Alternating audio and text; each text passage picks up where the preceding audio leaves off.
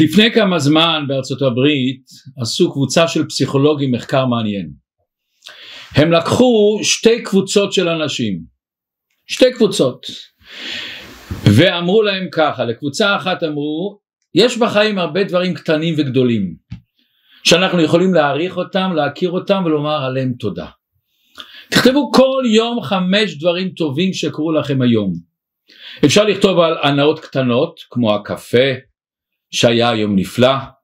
אפשר לכתוב על דברים גדולים, כמו שברוך השם אני בריא, אבל לכתוב חמש דברים. לקבוצה השנייה הם אמרו, אתם רק לכתוב מה עשיתם באותו יום. לא דווקא את הדברים הטובים, לעשות, לכתוב מה שעשיתם באותו יום. ועקבו אחרי שתי הקבוצות האלה לאורך זמן. ומצאו דבר מעניין מאוד, דבר מאוד מעניין. הקבוצה הזאת שכתבה, שכתבה את הדברים הטובים, הם לא רק הכירו תודה, הם למדו להעריך את כל מה שקורה. ולא רק זה, הם נהיו מאושרים יותר, החלטיים, נמרצים, אופטימיים יותר. הם גם נהיו יותר בריאים מבחינה פיזית ויותר נדיבים. עשו להם מחקר לאורך יותר זמן ומצאו שהם הרגישו יותר תחושת רווחה גדולה בחיים, בריאות נפשית הם היו יותר שמחים, שבעי רצון מהחיים שלהם, מהקשרים שלהם במשפחה ומהשליחות ומהקבלה העצמית שלהם. יושנים יותר טוב, פחות דיכאונות ומעניין מאוד יש להם דרכים חיוביות יותר להתמודד עם קשיים בחיים. מצאו שהכרת הטוב, הכרת התודה שיש לי, זה קשר נפלא עם כל האישיות של אותו בן אדם.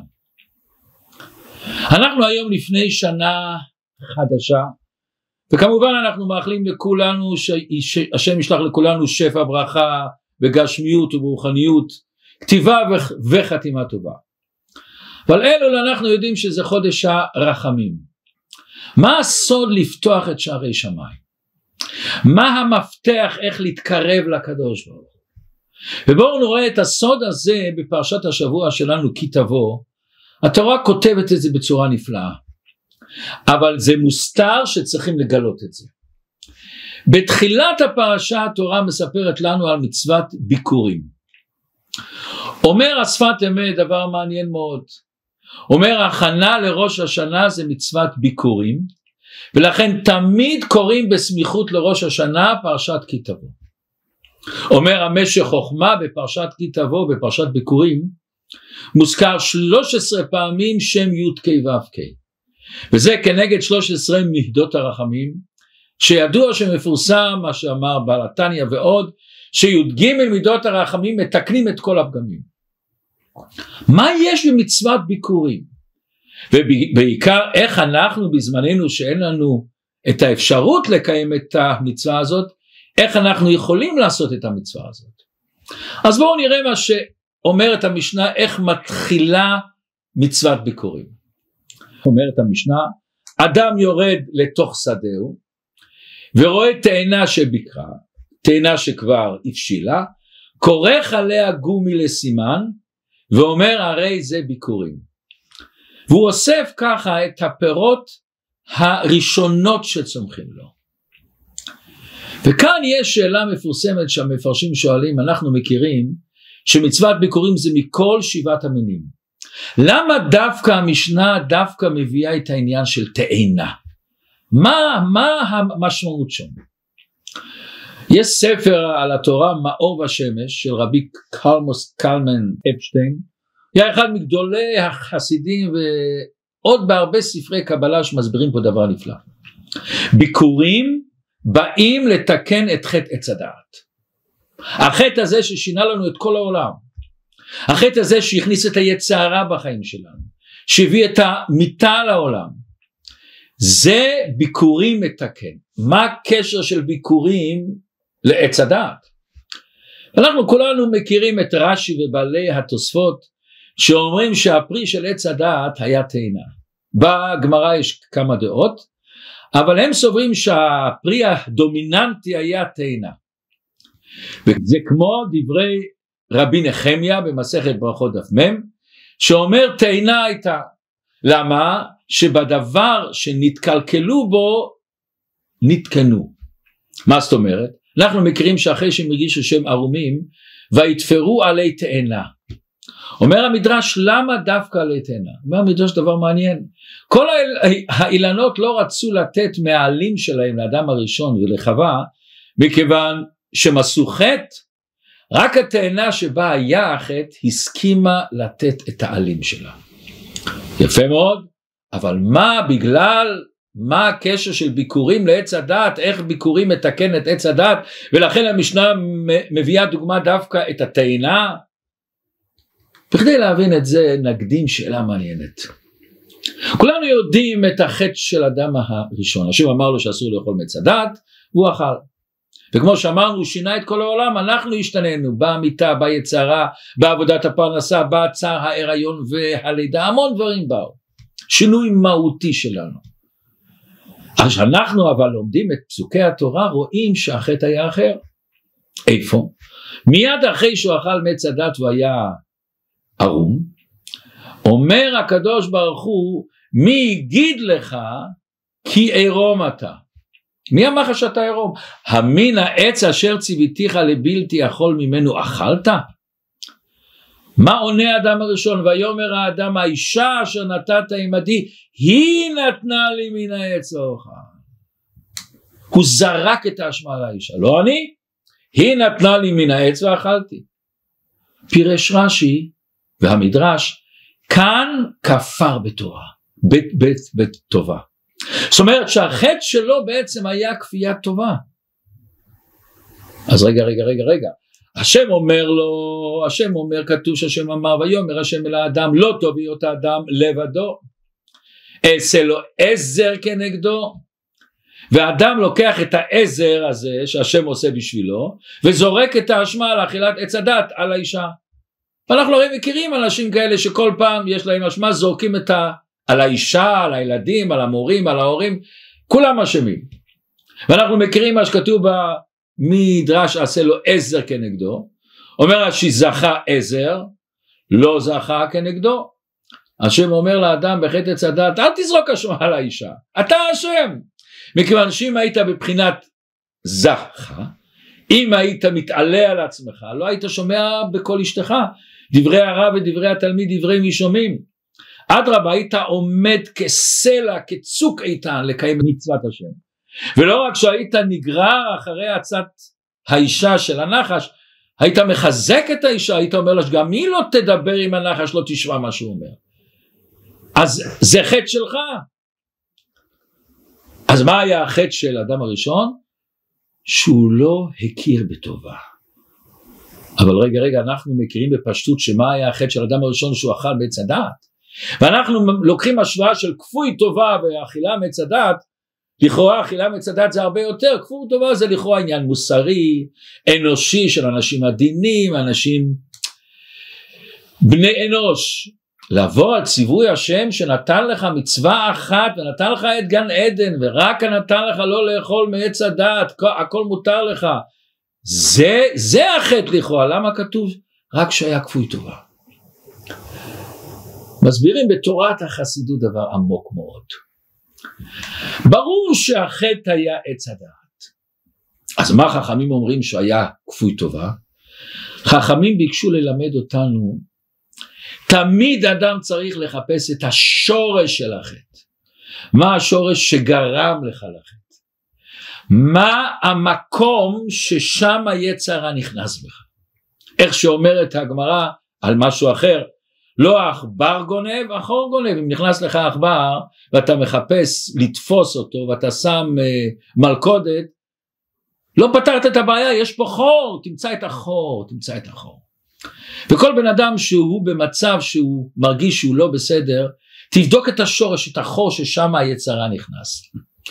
אולי זה חברים, אולי זה ביטול זמן, אולי זה העיניים שמשוטטות בעולם, ריקנות, תאוות מסוימות, כעס, גאווה, יכול להיות מאה אלף דברים אבל תחפש בשורש, אל תחפש במקום שקל לך לחפש, כן אני יודע שאני לא מתפלל טוב ואני עושה דברים אחרים, תחפש את השורש. יש את הסיפור המפורסם שמישהו הולך בירושלים מוצא בן אדם באמצע הלילה מחפש על יד מנורה ושואל אותו מה אתה מחפש? אומר הארנק שלי מחפשים מחפשים לא מוצא, אומר אולי אתה יכול להגיד לי בדיוק איפה נאבד הארנק? אומר לו הארנק נאבד שמה אז רגע אז למה אתה מחפש פה? שם אין מנורה שם חושך פה יש.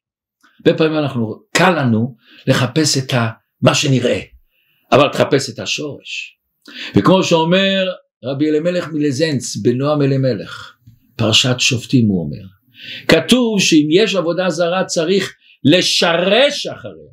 מה זה לשרש אחריה? צריך לחקור את השורש, מה גרם פה למחשבה הזאת, מה היה החור שדרכו הנחש של היצר הנכנס. אומרת לנו התורה איזה יופי. אדם הראשון היה החטא שלו שהוא אכל מצדת, אבל מה היה השורש של החטא? מה היה החלל ומקום פנוי ששם נכנס היצר, שכפר בטובתו של הקדוש ברוך ועבירה גוררת עבירה. ולכן נתגלגלה כפירת הטוב של אדם הראשון לחטא. וזה הפתח שהוא פתח בנפש להרס לסם המוות של הנחש להיכנס בתוכה וכמו שכתוב במשנת רבי אליעזר במדרש לא נטרד אדם הראשון מגן עדן אלא על כפיות טובה. מה זה על כפיות טובה? הוא נטרד מגן עדן על חטא עץ הדעת כן, אבל השורש, השורש.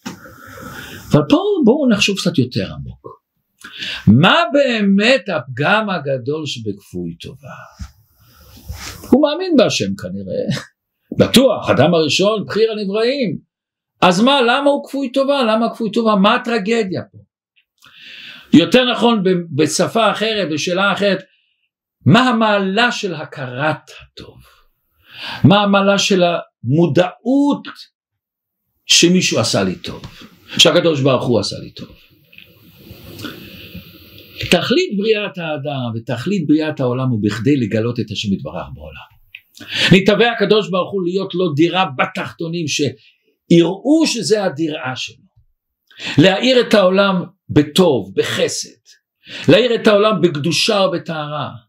תכלית בריאת האדם הוא ירידה לצורך עלייה שאדם יזכח את עצמו יגלה את הכוחות שלו הכוחות הנפלאים. יגלה את הנשמה שלו את הניצוץ האלוקי שלו. כל אחד מאיתנו יש בו עוצמות עצומות חלק אלוקם ממעל ממש. תגלה את הנשמה ותתקשר בקדוש ברוך הוא. תרגיש קשור לקדוש ברוך ואיך עושים את זה? הדרך הנפלאה היא זה כשה, כשאדם מתבונן שכל מה שיש לך בחיים זה בא מהשם ואתה מצד עצמך אין לך כלום. יש לנו רמ"ח איברים ושיסה גידים. כשבן אדם נולד אחרי כמה זמן הוא פותח עיניים והוא מגלה אימא ואז בא הזמן והוא מסתכל בראי ואם יש על האף שלו לכלוך את מה הוא מנקה? הוא מנקה את הראי. הוא לא מודע בכלל שיש לו אף. לכן רואים דבר מעניין שהילדים שפתאום הם מתחילים קצת לגדול ככה אתה רואה שהוא מסתכל על היד שלו, נושך אותה, דופק עליה, הוא מגלה שיש לו יד. אנחנו לא מודעים לרוב האיברים שיש לנו.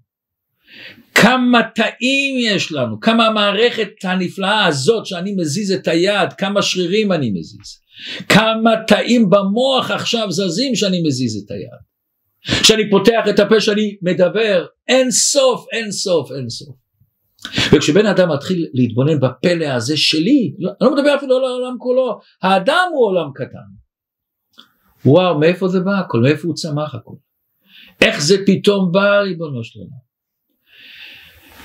מישהו פעם אמר לי, אך, זה היה מרגש. הוא אומר לי, עמדתי פעם להתפלל, ופתאום המחשבות התעופפו לי, שטו לי. והתחלתי להתבונן במה שיש לי בגוף שלי, באני הזה שאני קורא לו אני רוצה ואני אומר ואני חושב, ומי זה אני אז ריבונו של עולם? הכל מה שיש לי נתנו לי את היד, את העיניים, את האף, הכל נתנו לי. אז מי זה האני הזה? אני אומר היד שלי, הרגל שלי, הראש שלי, מי זה אני אז ריבונו של עולם? ופתאום התחלתי לחשוב כמה טוב השם נתן לי, וואו. התחלתי לבכות. והרגשתי כזאת אהבה עצומה לקדוש ברוך הוא. כזאת הכרת הטוב בצורה כל כך פנימית עם הקדוש ברוך הוא. הרגשתי שיש לי קשר איתו, שהשם נותן לי כל כך הרבה שפע, וואו. וההכרת הטוב הזה והאהבה הזאת התערבבו אצלי. ופתאום כל הנקודות השחורות שיש לי בחיים נעלמו לגמרי, לא תפסו מקום. מכיוון שפתאום תפסתי, הכל בא ממנו ריבונו של עולם. וגם אם אני לא מבין למה, אני לא מבין למה. ואני לא אשכח. הוא הסתכל לי בעיניים, הוא דיבר בהתרגשות עם דמעות. הוא שואל אותי ככה שאלה, תגיד לי, אתה מסוגל להבין מה שאני אומר? אתה מסוגל להרגיש מה שאני מרגיש? הרגשתי שהוא כל כך רוצה להעביר לי את ההרגשה הנפלאה הזאת. את ההרגשה הנפלאה הזאת שהוא פתאום קיבל את ההערה הזאת. וזה כל כך מוחשי, וכל פעם שאני נזכר בעיניים שלו, אני מתרגש מחדש. אנחנו שוכחים את זה הרבה פעמים. אבל מדי פעם ופעם לזכור את זה. מדי פעם ופעם להתבונן, להתבונן בקורבן תודה שאנחנו צריכים כל הזמן להודות לקדוש ברוך הוא, ששום דבר לא מובן מאליו. ולכן תראו, מעניין, כתוב במדרש שקורבן תודה לא בטל לעתיד לבוא. לא בטל לעתיד לבוא. למה? את הקשר הזה לקדוש ברוך הוא. את הקשר הזה אל הקדוש ברוך הוא אתה צריך להרגיש כל הזמן. ותראה איזה אהבה יהיה לך, איזה אושר, איך הלב שלך מתמלא לגמרי. תדמיין לעצמך שמישהו בשר ודם נותן לך ונותן לך ונותן לך ומקבל אותך. אתה יכול לא להתקשר אליו? לא לאהוב אותו? הוא נותן לך אפילו בלי שום סיבה לגמרי. אתה יכול לדמיין את זה? תשמעו סיפור יפה. אחרי ה-11 בספטמבר 2001, אחרי האירוע הגדול שהיה באמריקה, כמה מהחברות הגדולות שנעלמו כאילו לא היו, אספו ודיברו אה, מה עושים ואיך עושים, ואז נעמד קצין הביטחון שעמד שם בכניסה והצליח בניסים, בניסים להישאר חי. והוא קם ואמר להם, לפני שמתחילים את האסיפה אני רוצה לספר לכם כמה סיפורים קטנים. סיפורים קטנים שבשעתם היו נורא מעצבנים. אבל הסיפורים שאנשים סיפרו לי עדות מכלי ראשון מה שהם עברו. מנכ"ל של החברה שלי הלך לקנות עוגה לכוס קפה. והוא בא לבית קפה ונתקע בתור. ואם זה לא מספיק, התור היה ארוך. והוא איחר, אבל הוא ניצל. המזכירה שלו איחרה בגלל שבעלה שכח להעיר אותה. וואו, תראו לכם מה זה. הייתה עוד מזכירה שבאספה שם מתיישבת ומרימה את האצבע. אומרת אני רוצה לספר לכם אצלי מה קרה. אני כל בוקר שאני הולכת לתאומים, אני שותה, אני קונה לה בדרך כוס קפה.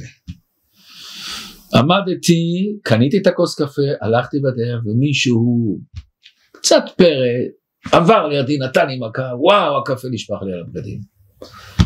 התביישתי להיכנס ככה. חזרתי הביתה להחליף בגדים. ואני פה. המקרה הכי מוצלח שסיפרו, עובד אחד הלך לקנות נעליים, והוא קנה את הנעליים והשאיר בחנות את הנעליים הישנות. ובדרך היה לו לחץ בכף הרגל, נהיה לו שלפוחית. והוא נכנס לבית מרקחת כדי לקנות פלסטר, והפלסטר הציל אותו. ואז הוא אומר, כמה למדתי בחיים שלי. שאם בבוקר הילדה שלי שופחת את השוק או הילד מסרב להתלבש, האוטובוס ברח לנו, או שמישהו חוסם לנו את החנייה או כל מיני דברים קטנים שיכולים להוציא את הדם. אולי זה המקום שהקדוש ברוך הוא בדיוק רוצה שנהיה באותו רגע. כאשר אדם הראשון שהוא היה במדרגה עצומה, אנחנו לא יכולים לקלוט איזה מדרגה של קדושה היה לו. מדרגה, מדרגה נוראה שאין לנו שום מושג בזה, הוא היה יציר כפיו של הקדוש ברוך הוא. אבל לפי הגדלות של המדרגה העצומה שלו, מבחינת דקה מן הדקה, כחוט השערה שמתחלק לכמה וכמה היה באיזושהי צורה כפוי טובה. ברגע שהוא היה כפוי טובה הוא אמר האישה אשר נתת לי היה לו התנתקות מהקדוש ברוך פה היה החור שהעכבר נכנס הנחש הסם המוות נכנס. זה פעל עליו שהוא יעשה את חטא עץ הדעת.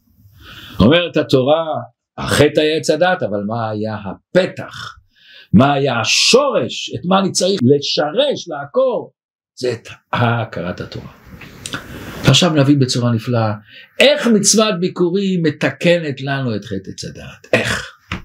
אומר המדרש, דבר מעניין, רב הונא בשם רב מתנה אמר בזכות שלושה דברים נברא העולם, חלה, מעשרות ובזכות ביקורים. למה? שכתוב ראשית ביקורי אדמתך, אז אין ראשית אלא ביקורים, מה שכתוב בראשית זה ביקורים. אנחנו לא מבינים בשום דבר, אנחנו יודעים שרש"י מביא בהתחלת התורה את רש"י המפורסם שמביא את המדרש בראשית ברא אלוקים בשביל ישראל שנקראו ראשית ובשביל התורה שנקראו ראשית, בשביל ביקורים? מה זאת אומרת ביקורים? בשביל ביקורים נברא העולם. ובכלל מה זאת אומרת ביקורים היום בזמננו אין אז למה יש פה עולם? מה, איך העולם קיים אצלנו בכלל? יש עוד מדרש מפליא אומר המדרש צפה משה רבינו ברוח הקודש וראה שבית המקדש עתיד להיחרב והביקורים עתידים להיפסק. עמד והתקין לישראל שיהיו מתפללים שלושה פעמים ביום. למה? לפי שחביב תפילה לפני הקדוש ברוך הוא מכל המעשים טובים ומכל הקורבנות. שכך כתיב, תיכון תפילתי קטורת לפניך. התפילה זה יותר מכל המצוות ומכל הקורבנות. רגע, רגע, למה משה רבינו כל כך הצטער על ביקורים? חסר לנו מצוות שהתבטלו? שמיטה וקורבנות המון. בזמננו יש פחות ממאה מצוות שיש לנו בכלל. אז למה דווקא על ביקורים, ביקורים כאב לו. ובכלל, מה המעלה הגדולה של ביקורים, שזה כמו תפילה, שתפילה חביבה לפני הקדוש ברוך הוא יותר מכל המצוות והקורבנות, זאת אומרת שגם ביקורים חביב יותר מכל המצוות והקורבנות. אבל בכדי להבין את זה, בואו נבין בעצם את המהות של מצוות הביקורים. כל עניין הביקורים זה הכרת הטוב. מה אנחנו אומרים שבן אדם יורד לשדה ורואה תאנה שביקרה, כורך עליה גומי לסימן ואומר הרי זה ביקורים. מה זה הגומי? ראשי תיבות גדולים מעשה השם, הוא מודה להשם. אבל עכשיו זה לא פשוט, האדם הזה שלוקח את או את הרימון משבעת המינים והוא שומר עליהם והוא מביא אותם אחרי תקופה ארוכה לבית המקדש, הם היו כבר כנראה חצי רקובים כבר. אין להם ערך. עכשיו, מה הוא מביא? סתם הוא מביא? לא, בואו תשמעו מה שהרמב"ם אומר איך עשו ביקורים. כל העיירות הקטנות התכנסו לעיר גדולה, כדי שלא יעלו יחידים. ברוב עם הדרת מלך. ואיפה הם ישנים? הם לא הולכים לישון בבתים, ברחובה של עיר שכולם יראו, לא ייכנסו לבתים. ובשחר אומרים קומו ונעלה ציון אל השם אלוקינו והחליל מכה לפניהם והם רוקדים ושרים ברחובות תהלוכה עצומה של מאות אלפי אנשים אולי מיליונים אנשים וכשהם באים קרוב לירושלים הם שמחים מאוד ואז הם שלחו שלוחים להודיע לאנשי ירושלים. והם שמו, איתרו את הביקורים בכל מיני דברים יפים. ואז כל הציבור החשוב שבירושלים הולך לקראתם, כולם באים לקראתם, וכשהם נכנסים בשערי ירושלים הם שמחים עומדים עומדות היו רגלינו בשערייך ירושלים. וכל בעלי האומנות שבירושלים סוגרים את החנויות ועומדים ושואלים בשלומם מה שלומכם? באתם לשלום מה שלומכם? והם מגיעים להר הבית ושם כל אחד לוקח את הסל שלו, אומרים פרקי תהילים כל הנשמה תהלל קו וכולי וכולי, מתהלכים בהר הבית עד לעזרה, ושם הלוויים שרים, ושם מניפים את הביקורים עם הכהן. אבל מה הלאה? באה התורה בפרשת השבוע אומרת מסר שלם מה שהם אומרים. ואמרת אנחנו אומרים הגדתי היום להשם אלוקיך כי באתי אל הארץ אשר נשבע לאבותינו לתת לנו. ואז הוא מתחיל להגיד ארמי עובד אבי מתחילים להגיד כל ההיסטוריה של עם ישראל ארמי עובד אבי שרצו להרוג את יעקב וירד מצרים ויגיע שם במתי מעט והוא נהיה לגוי גדול ועצום ויראו אותנו למצרים ויענונו ויתנו לנו עבודה קשה. ושהשם הוציא אותנו ממצרים. פרשייה שלמה והוציא אותנו ממצרים ביד חזקה ובזרוע נטויה ומורה גדול ומעניין אותו הפסוקים יש לנו בעצם בהגדה של פסח. תראו איזה עוצמה יש בהכרת הטוב הזה. ובסך הכל מה הבאנו ריבונו של עולם? הבאנו איזה קורבן גדול? הבאנו כמה פירות אבל זה הפירות הראשונות. זה הפירות הראשונות שבן אדם שהוא מרגיש את הפיר הראשונה אה זה שלי זה שלי ושלי אין לנו מצווה שעושים אותה בכזה רעש בכזה בומבה כמו מצוות ביקורים. ידוע שאלה גדולה של האלשך ועוד המפרשים הגדולים למה? מה יש במצוות הביקורים כזה עוצמה וכזה ערך שאנחנו עושים כזה דבר עצום ורבים או שאלשך היה תלמיד של הבית יוסף רבו של רב חיים ויטל בהלכה. אז הוא אומר הלא יפלא מה גדולה המצווה הזאת שעליה לבדה נברא העולם? אבל זה מה שדיברנו. כל תכלית הבריאה היא להתקשר לקדוש ברוך הוא ואיך אתה עושה את זה? הכרת הטוב. שאתה מתבונן כמה טוב השם עשה לך כמה קשר נפלא יש לך עם הקדוש ברוך הוא. כמה אתה מגלה אלוקות בעולם ובעצמך על ידי מצוות הביקורים. אנחנו התרגלנו שזרעים צומחים אני שם זרע וזה צומח התרגלנו לזה אבל כשאתה מתבונן זה נס על טבעי. אתה לוקח זרע שאם אתה חותך אותו אתה רואה בו המון תאים אותו דבר. שם אותו באדמה הוא מתרכב ופתאום התאים פתאום מתחילים לגדול. חלק לא מובן לגמרי עד היום חלק נהיים שורשים הולכים למטה. חלק עולים למעלה חלק נהיים את הגזע חלק נהיים ענפים חלק נהיים עלים חלק נהיים פירות. מה המערכת הזאת? מה יותר ניסים? אני אקח שעון רולקס ואני אשים אותו באדמה ואני אשקה אותו האם יצא שעון רולקס? יצא עץ של רולקס. ושפה הנס הרבה פחות אני שם רולקס. כאן אני לא שם פירות אני שם זרעים ריבונו של עולם. זה לא מובן מאליו.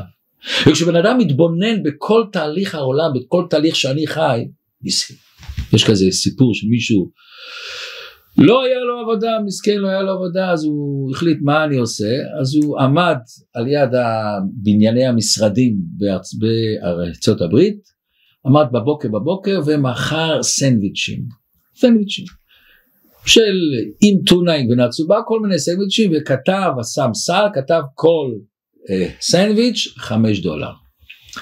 וכל אחד שם את החמש דולר והולך. עובר בן אדם, רואה אותו, אומר לו, מה אתה עומד כאן בבוקר, קור כזה, אומר, כן, אין לי פרנסה. לקח את החמש דולר ושם, והולך, אומר לו, אדוני, אדוני, אדוני, שכחת את הלחמנייה שלך. אומר לו, לא, אל תדאג, יש לי במשרד הרבה אוכל, יש לי טבח מיוחד, אני רוצה לעזור לך. שש חודשים מאז, כל יום הוא עובר, שם את החמש דולר והולך ולא לוקח. שש חודשים עוברים, ואז הוא שם את חמש דולר והולך, והשני, אדוני, אדוני, אדוני, הוא מסתובב ואומר לו, אבל כבר אמרתי לך, אני לא צריך את הלחמנייה, יש לי כבר את הסנדוויץ'. לא, לא, לא, לא, לא, לא ראית, המחיר עלה שמונה דולר. זה כוחו של הרגל, התרגלנו ואנחנו לא מעריכים. וזה אומר המדרש, תכלית בריאת העולם, ביקורים. התפילה היא ביקורים, כיוון שמה אתה עושה בתפילה? אתה מתקשר לקדוש ברוך הוא והדבר הראשון אתה מודה לקדוש ברוך הוא אתה מודע כל התפילה בהתחלה הודו להשם קירו ושמודה משבח את כל הבריאה שלנו ובאה התורה ואומרת זה המעלה שבא לביקורים ביקורים זה לא אנשים תלמידי חכמים לא אנשים ש... אנשים שעובדים בשדה בגשמיות אתה יכול לעבוד את הקדוש ברוך הוא גם בשדה כמובן אתה לומד מה שאתה יכול אתה מתפלל אבל אדרבה יש בך מעלה שאתה מגלה את האלוקות בעולם.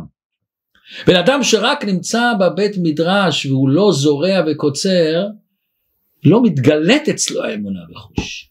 איך כתוב מאמין בחיי, בחיי העולמים וזורע, זה אמונה. לכן מובן עכשיו למה ביקורים זה תיקון לחטא עץ הדעת. מה אמרנו מקודם? כל הפתח איך נכנס חטא עץ הדעת בגלל חיסרון בלהגיד תודה לקדוש ברוך הוא. כפוי טובה. זה היה בבחינת מה לפי המדרגה הגדולה של האדם הראשון דקה מדי דקה שאין לנו שום מושג בזה אבל לפי גודל הקדושה שלו זה, הוא היה כפוי טובה. התיקון ביקורים. לכן כתוב תאנה. כאן שהתאנה הייתה מחטא הדעת. ולכן תראו דבר נפלא. הרמב"ם אומר מצוות עשה להתוודות על הביקורים במקדש בשעה שמביאם.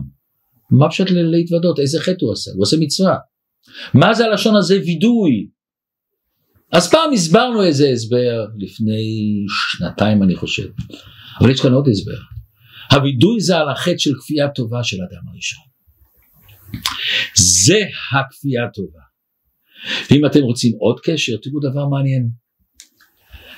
כשאדם הראשון אכל מצדה, בעצם הגזרה הייתה רק שלוש שעות. אם הוא היה נשאר שלוש שעות ולא אוכל מעץ הדת והיה מחכה עד שבת, היה מותר לו לאכול מעץ הדת. כך זה, השח אומר ועוד הרבה ספרים. ביקורים, יש לך את הפרי הראשון, מתי אתה עולה לירושלים?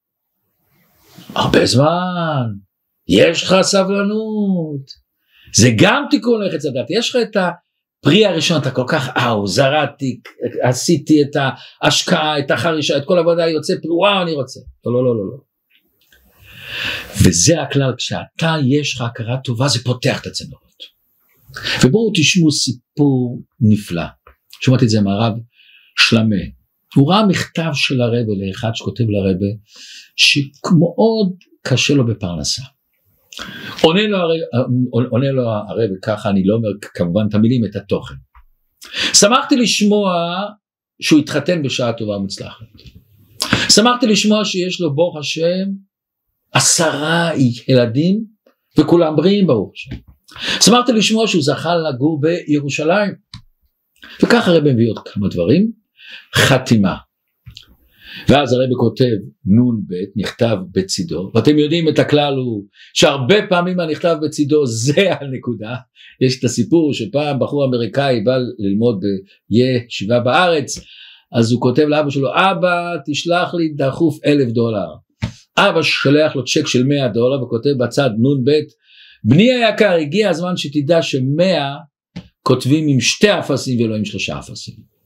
אז הרב אומר לו נ"ב בגלל שאתה לא מודה לקדוש ברוך הוא על כל הטוב והשפע והחסד שהוא עושה איתך ואתה רק רואה את מה שחסר זה סותם את הצינורות.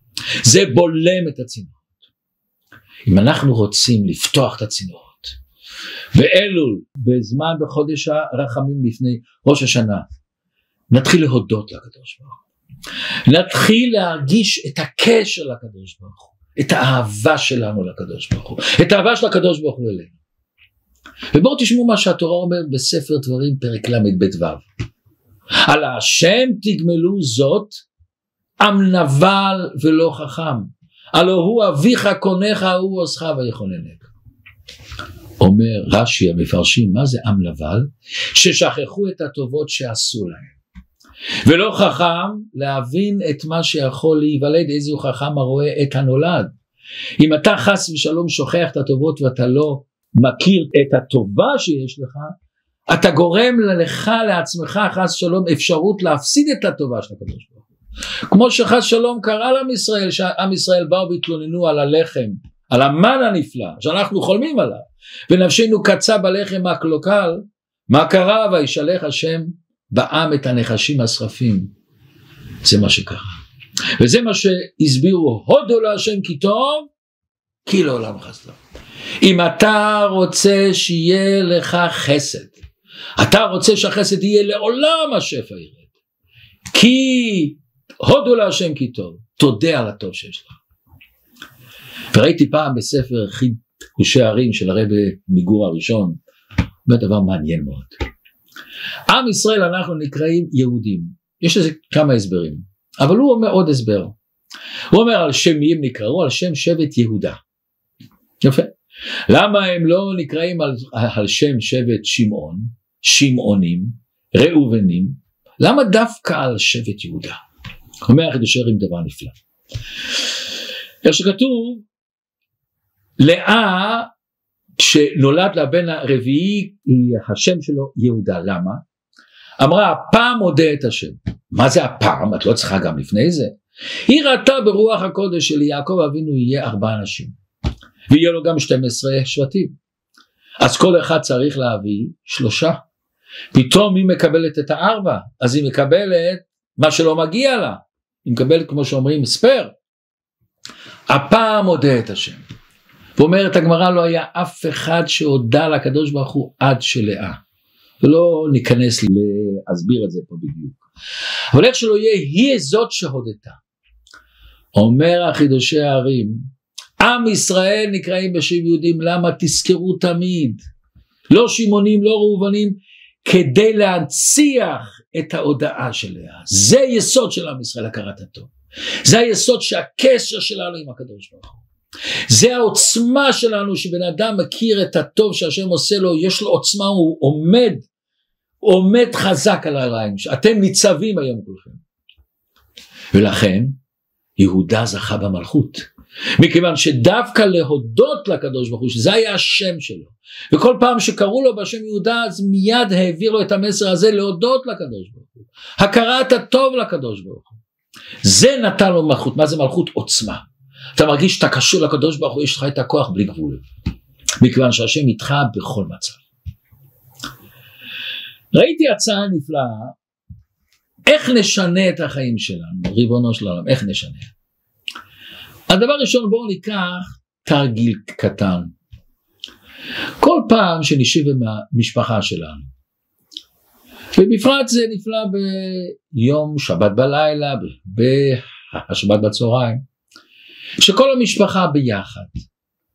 בואו נעשה סיבוב, שכל אחד כולל ההורים ישתף במשהו אחד טוב שקרה לו היום או השבוע.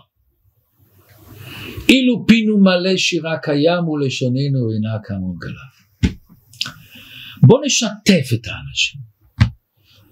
ואני מכיר אנשים שעשו את זה, היה נפלא. באו אליהם אורחים, והאורחים רואים את הסיבוב, ואז כולם מסתכלים על האורח. וכמה אנשים סיפרו לי עם דמעות בעיניים, וואו, זה שינה לנו המון בחיים. וכבר כמו שאמרנו בהתחלה, הכרת הטוב בונה אותנו. פותח אותנו, משנה לנו את העיניים. אנחנו לא צריכים משקפיים כבר, משקפיים רוחניים לראות את הטוב של העולם. ובואו נחשוב גם אנחנו היום על איזה איש שעשה לנו פעם טוב. מישהו שהיה שם בשבילנו ואולי אמרנו לו תודה, אבל אולי נגיד לו עוד פעם תודה. ואולי נחשוב על מישהו שפעם אמר לנו איזה מילה טובה, איזה עצה טובה, איזה חיוך, והוא עזב אותנו ולא הספקנו להגיד לו טובה, אבל אני לא יודע איפה היום. אולי נחפש אותו. אולי נקבל את העוצמה הגדולה הזאת. שהשם ייתן לכולנו שנה טובה ומתוקה בגשמיות וברוחניות. שהשם ייתן לנו המון שפע ברכה ושנפתח את הלב, נפתח את הלב שלנו ונוכל להודות ולהודות מכיוון שיש לפעמים מעצורים להודות. כאשר איזשהו מקום בן אדם מרגיש אני חייב לשני, אני לא מסתדר בלי השני, לא הסתדרתי בלי השני, אני צריך את השני.